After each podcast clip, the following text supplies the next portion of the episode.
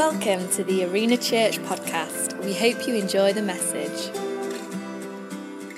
Times. Uh, we're in our new series called Wisdom Works. And how are we doing today? We're doing okay?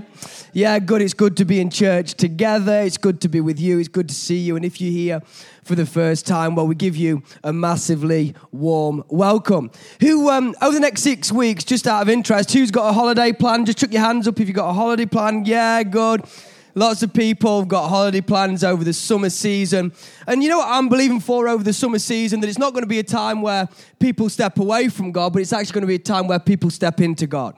I've found that holidays and, and times where I just get a chance to have a bit of a break from normal life and the, the rhythm of life, it gives me an opportunity to actually hear from God even better. And I just want to encourage you when you get away, as you have a little bit more time to spend with God, then why don't you just take a few seconds, just say, Hey, God, speak to me afresh again speak to me new because I'm believing that as we run up to Christmas this year, we're going to see more people come to know Jesus than ever before. Is anybody with me on that? Yeah?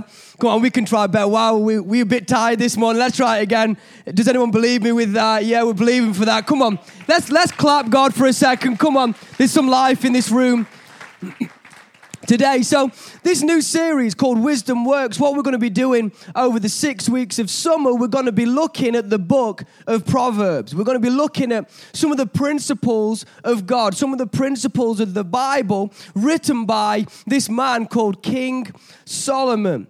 See, one of the things I love to do is read, and the book of Proverbs throughout my life, it's guided me and it's led me in life's toughest moments. It's given me wisdom to navigate the storms and even the successes of life. And it's helped me to be disciplined in regard to my life and the way that I live.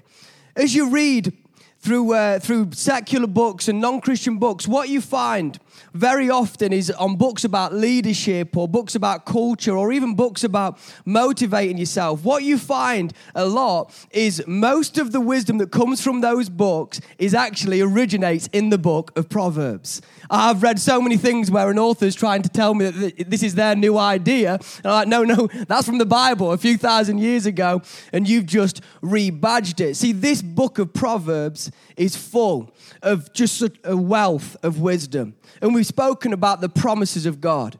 And now we want to speak about some of the principles of God in these next few weeks.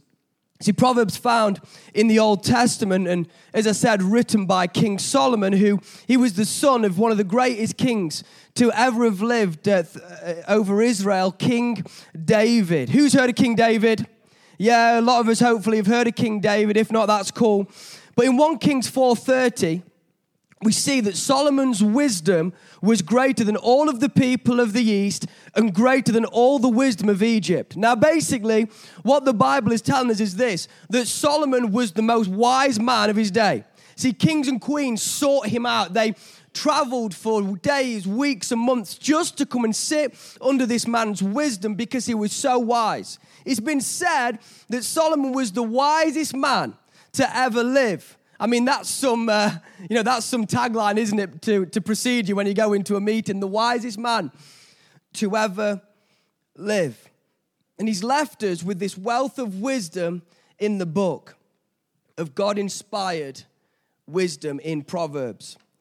See, one of the things I love about books is that they give you an insight into someone's life, they give you an insight into what someone has lived, the way they've lived, how they've lived. They say that a book contains about 2,000 days worth of experience. So when you're reading a book about someone, when you're reading a book about, you know, maybe a principle that someone's lived or a principle that someone's learned, you are essentially taking on 2,000 days of wisdom.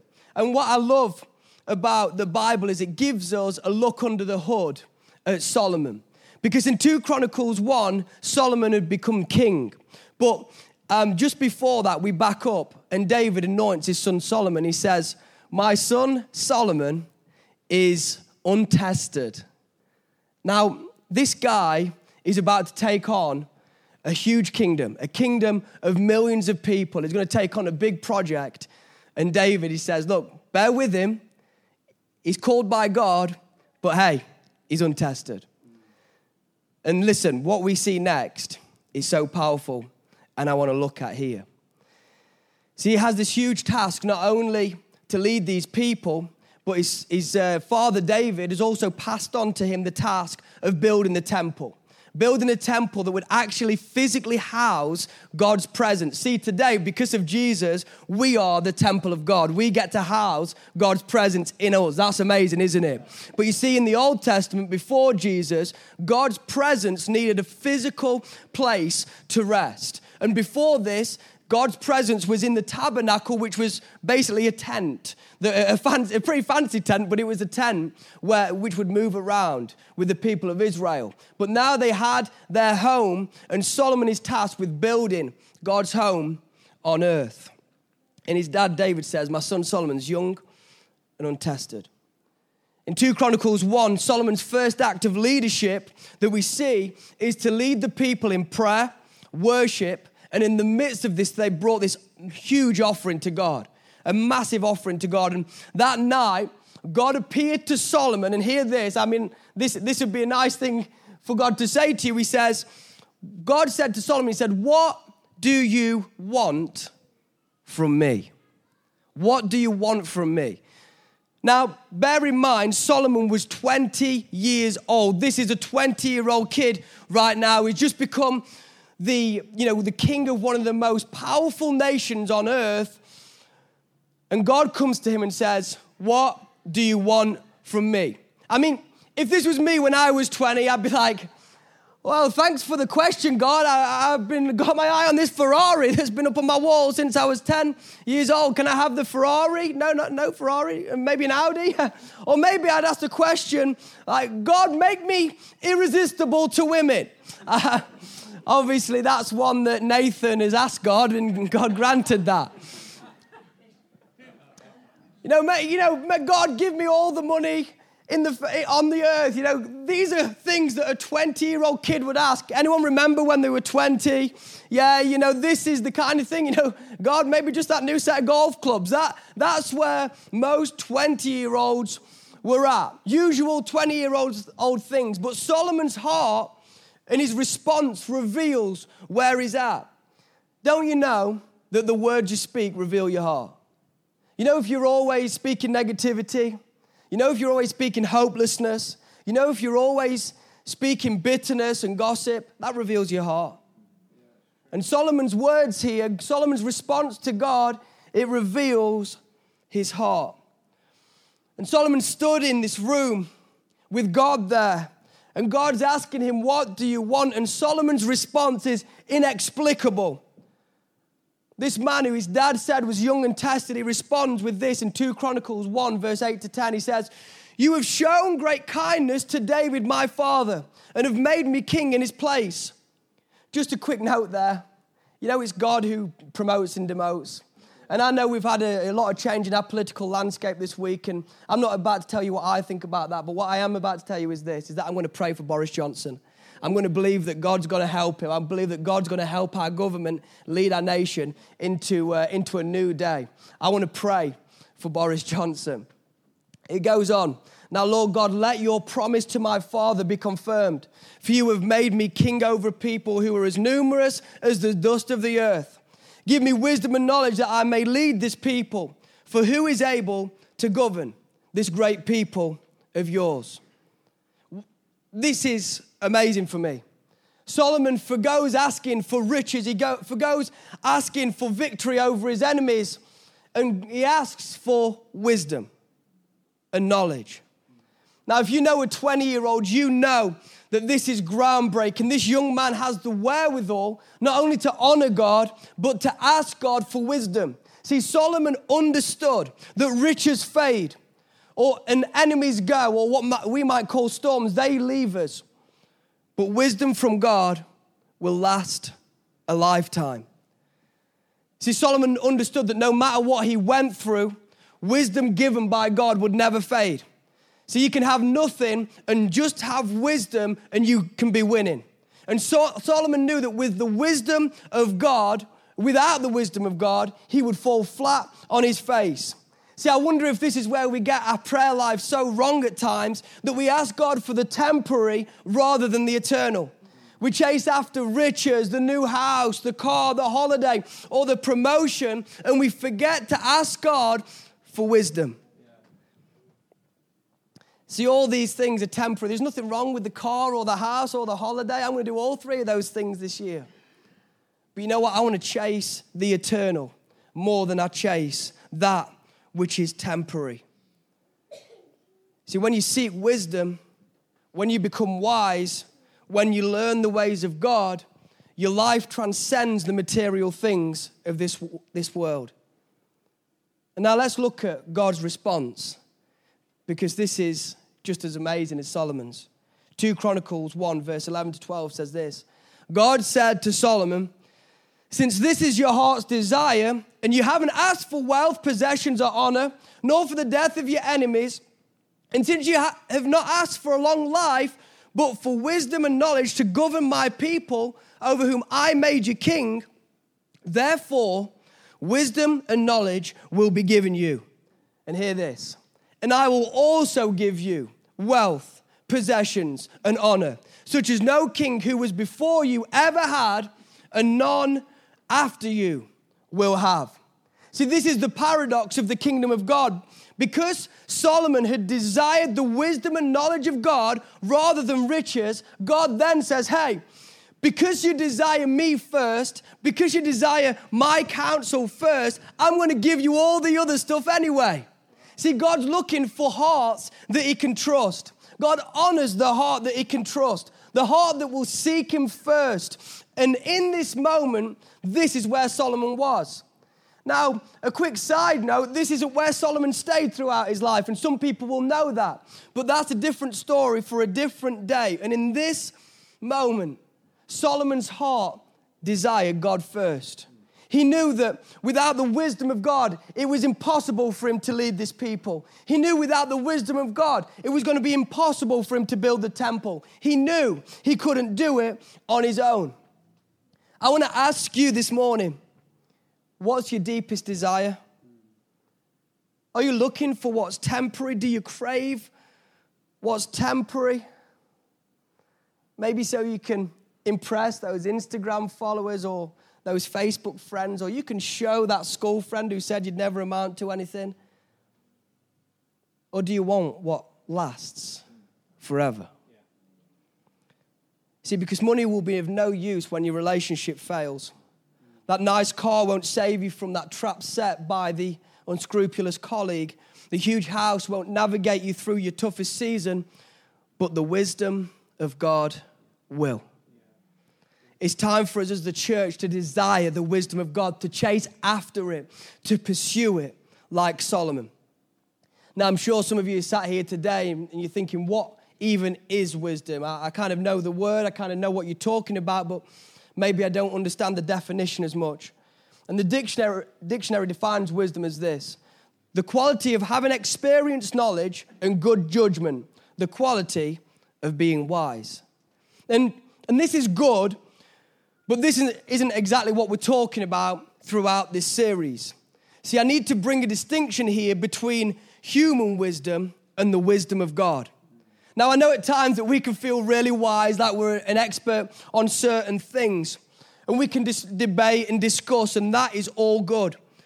But we need to know that our wisdom is really not that great. I mean, if you think about how much trouble human wisdom has gotten us into over the years, politically, military wise. If you think about where human wisdom has got us into sci- scientifically, you just have to look at what uh, scientists say at times in, in regard to diet. One day, if you have a coffee every day, you're going to die. The next day, if you don't have a coffee every day, you're going to die. You know, one day the, the earth's been here for a few thousand years, the next day the earth's been here for 50 billion years or whatever it may be. Human wisdom's okay, but human wisdom's like you and me flawed, temporary, subject to change. See, the wisdom of the world seems to be forever changing. See, while the wisdom of people is good, the wisdom of God is better. 1 Corinthians 1 verse 25 says, For the foolishness of God is wiser than human wisdom and the weakness of God is stronger than human strength.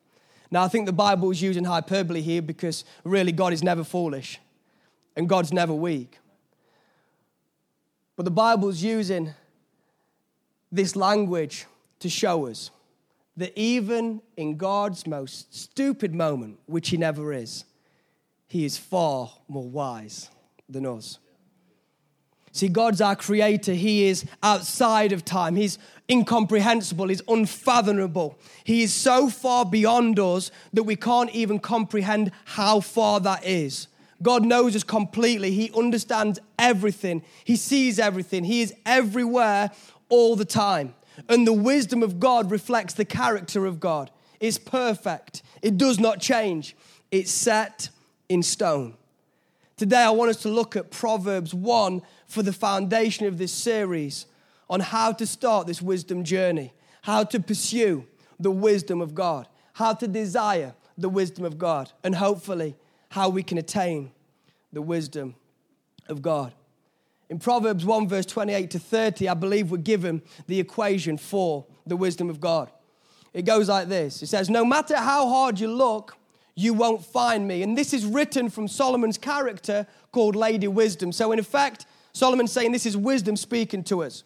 So, no matter how hard you look, you won't find me because you hated knowledge and had nothing to do with the fear of God, because you wouldn't take my advice and brushed aside all my offers to train you. That's written by wisdom. So, wisdom says, first of all, it says this no matter how hard you look, you won't find me because you hated knowledge. See, knowledge is key in wisdom. As we saw from the, the um, dictionary's definition of wisdom, knowledge is key, but that isn't all that wisdom is. The world would say that wisdom is knowledge, that it's experience, that it's attained by reading and studying. While this is true, this is only a part of godly wisdom as we see next. It says, Wisdom says, You won't find me because you had nothing to do with the fear of God. See, the fear of God is key to wisdom. Now, I don't want you to misinterpret this this morning and think you have to be scared of God or that, or I have to be in fear and trembling before God the whole time. The fear of God is not talking about being scared of God because we know we're supposed to be a friend of God. But when we talk about the fear of God, it's talking about a reverence. It's talking about an honoring. It's talking about an understanding that God is in control, that God is in charge, that His way is best. See, we live in a world today that is beginning to stop acknowledging absolutes. So there's no ab- absolutes, and I'm God because I choose what's right, I choose what's wrong, I choose what's good, and I choose what's bad. My truth is all that matters. Your truth, you can have your truth, and I'll have my truth, and that's okay. In effect, what you're saying is, I'm God, because you're, you're choosing what is right, you're choosing what's wrong, you're choosing what's good, and what is bad. I want to say this morning that right and wrong do exist. That there's a standard we're called to live by, that there are absolutes in this world, and that they are set by God. See, fear of God comes from a place that acknowledges that God's way is the best, that He has the final say in our lives, that He is first, and this is vital in wisdom. Fear of God from, comes from a point of saying, God, you are the Lord of my life. You're the Lord of my life.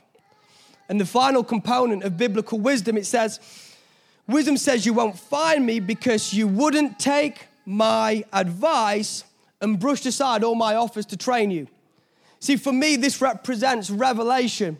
Revelation comes from speaking to God, searching for Him in the scriptures, from spending time with Him, from being with Him, from walking with Him and talking to Him, asking Him what there is to learn when you're going through a storm, asking Him what you can do better when you fail, leaning on Him for direction and guiding. Revelation is hearing from God feeling Him leading you in your life. I want to tell you today, every single person in this place, God is trying to speak to you right now. In your life right now, God has got a word for you. And to some people, He's even shouting. He says, Look, just come and speak to me. Come and hear what I'm trying to say. That's revelation. So here's the equation for biblical wisdom, for godly wisdom. I believe it's this wisdom equals knowledge plus fear of God plus revelation. I hope you can see now that our wisdom is okay, human wisdom is okay, but the wisdom of God is far greater. See, I, I pray we get a revelation of this. I pray we understand the heart of this. You know, who's heard of Warren Buffett in this room? Warren Buffett, I'll tell you about him if not. He's the, probably the greatest investor to have ever lived. And um, someone paid, last year, someone paid $4.6 million just to have two hours of, with, of dinner with Warren Buffett. I hope Warren Buffett paid for dinner. $4.6 million just to spend dinner with Warren Buffett. But here's the crazy thing if Warren Buffett was here today, we'd be clamoring to talk to him, we'd be clamoring to speak to him. If he put a seminar in, on in Mansfield, seats would be sold out in a second. But we get chance to know the God who made Warren Buffett. We get chance to speak to the God who is far greater than Warren Buffett or far greater than that person you hold high in your life, that person that you look to. We, we know the God who created all of it. And here's the thing we so much miss an opportunity as Christians at times because we don't listen to God. God wants to speak to us. See, we can have a personal seminar each day with the God of heaven and earth. We can hear his heart, unearth his secrets as we chase after him. And this is where wisdom starts on our knees. Proverbs 1, verse 7 says, Start with God. The first step in learning is bowing down to God.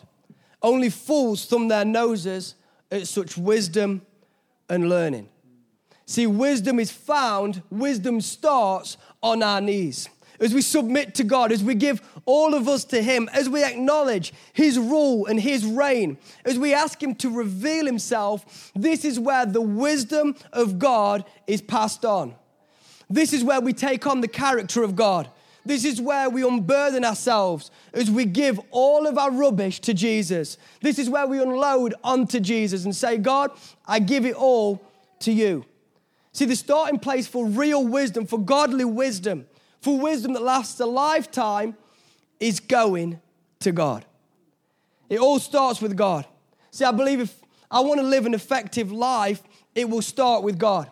This is why each day I've committed to spending time with God, reading His Word, speaking to Him, spending time with Him, letting Him speak to me so I can learn from Him, so I can petition of Him, so I can encounter Him.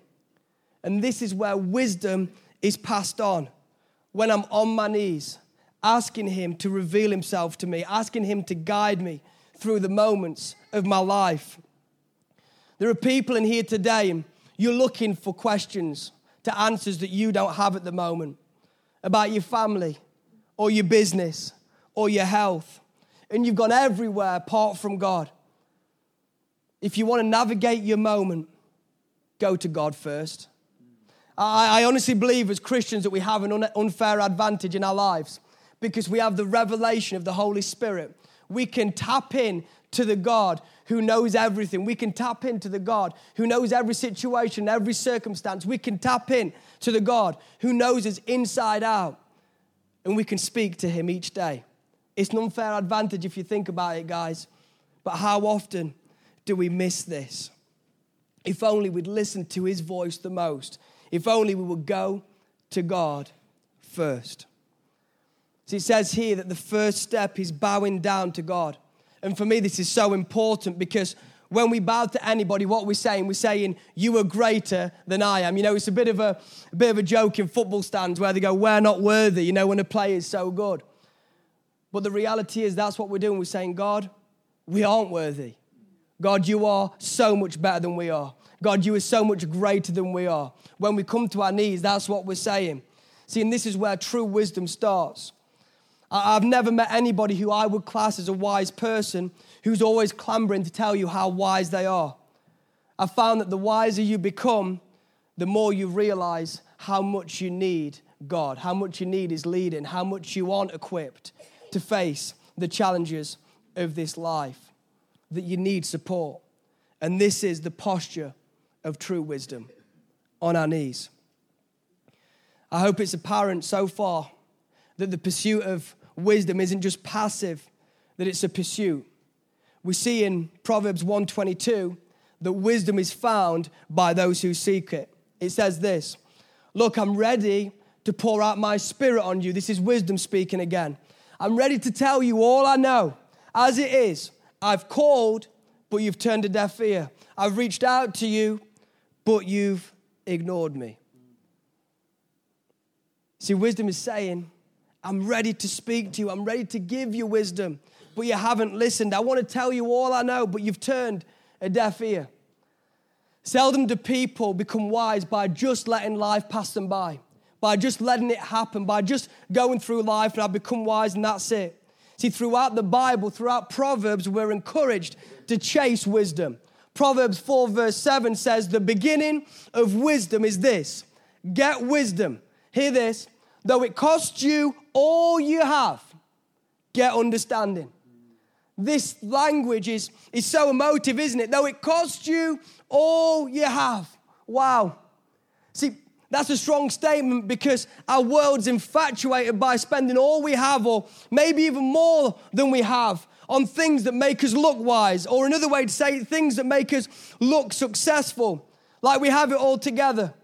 But the encouragement of one of the wealthiest man, men to ever live, the wisest man to ever live, is this sell all you have, whatever it costs you, get wisdom. Whatever it costs you, get understanding. See, Solomon, under the guidance of the Holy Spirit, is showing us what's key to success in this life. Not the possessions that are temporary, but the wisdom of God that lasts a lifetime.